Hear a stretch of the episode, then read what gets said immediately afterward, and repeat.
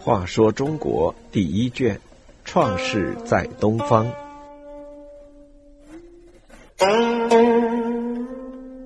五十四，斩防风氏。自涂山大会以后，各地诸侯定期向夏王朝进贡，夏朝的政权更加巩固，国力更加强盛。此时已经制定有各种刑法，后世称为禹刑。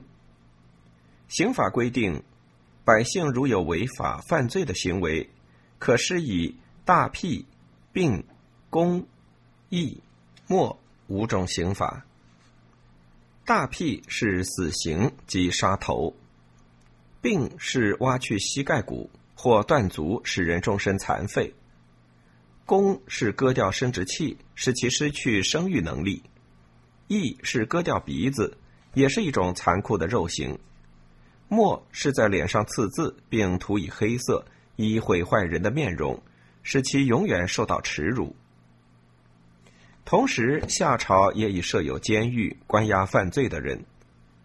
夏王朝就是用军队、刑罚、监狱来加强对不服从的叛乱分子的镇压，以巩固其在全国的统治。当然，除了武的一手，夏王朝还有文的一手，就是宣传道德、礼仪、教化，使诸侯百姓恭顺服从。在夏王朝四方的氏族部落中，禹首先驱逐了在南方发动叛乱的三苗。三苗和东夷有很密切的关系，他们互通婚姻，来往频繁。因此，夏王朝在三苗被逐以后，对东夷，特别是东南地区的夷人的动向严密关注。于是，禹常常亲自到东南地区巡视。随禹巡行的还有文武官员和一部分军队。据说有一次巡守的时候，禹和随行人员一起乘船在长江中行驶，因为人众船多，惊动了江里的各种鱼类。长江中的鱼既多又大，其中一些鱼看上去大的像龙。有一条黄色大鱼紧跟在船的后面，一会儿又钻入水底。船立刻就晃动起来，好像黄龙要来翻船。船上的人惊恐万状，只有禹镇定自若，笑着对大家说：“我受命于天，竭力为万民忧劳。想生是人的天性，欲死是命中注定，有什么好害怕的呢？”在禹的这种大无畏精神的感召下，大家都镇静下来。那条黄龙似的大鱼终于无可奈何的游向他处，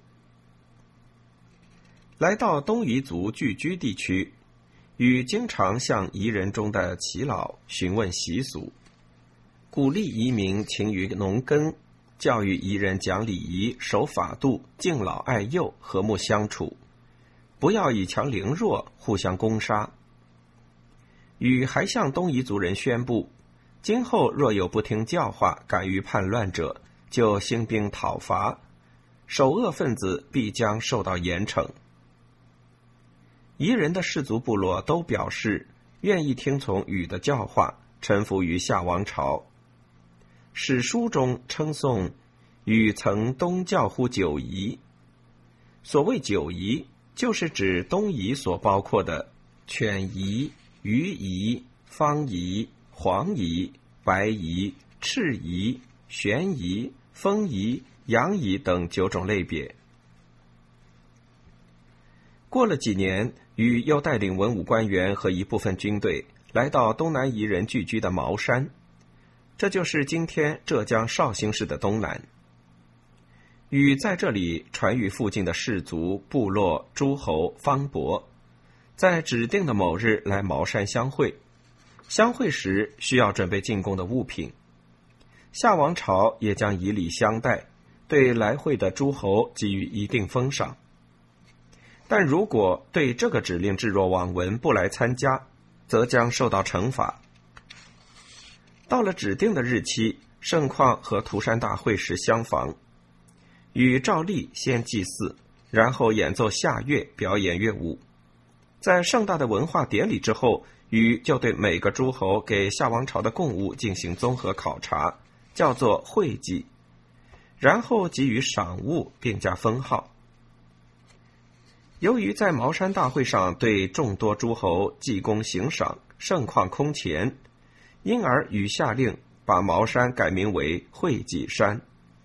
这个名字就一直沿用到今天。这次聚会，许多部落酋长都赶来参加，其中唯有一个叫防风氏的诸侯，直到祭祀仪式和济功行赏的典礼结束后，才姗姗到来。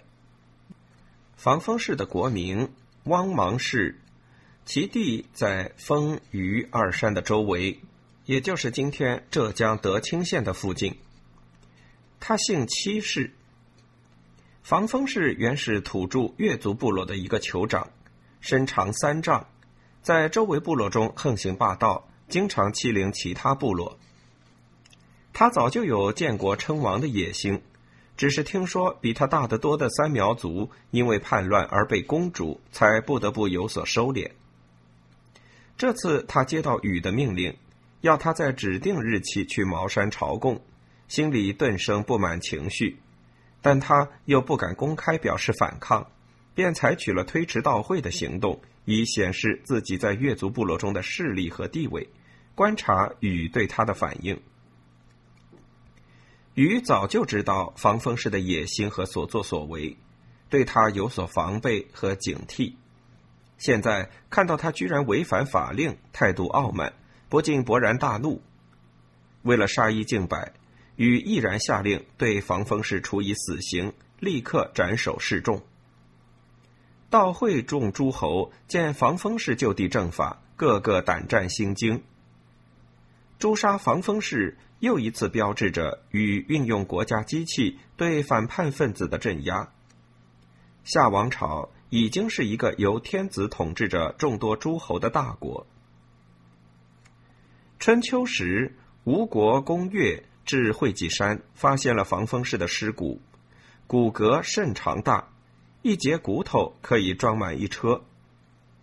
据说后来防风氏成了越族的神仙，每逢节日，越地人民都奏防风鼓乐，祭防风神，祈祷他保佑越族百姓安宁太平。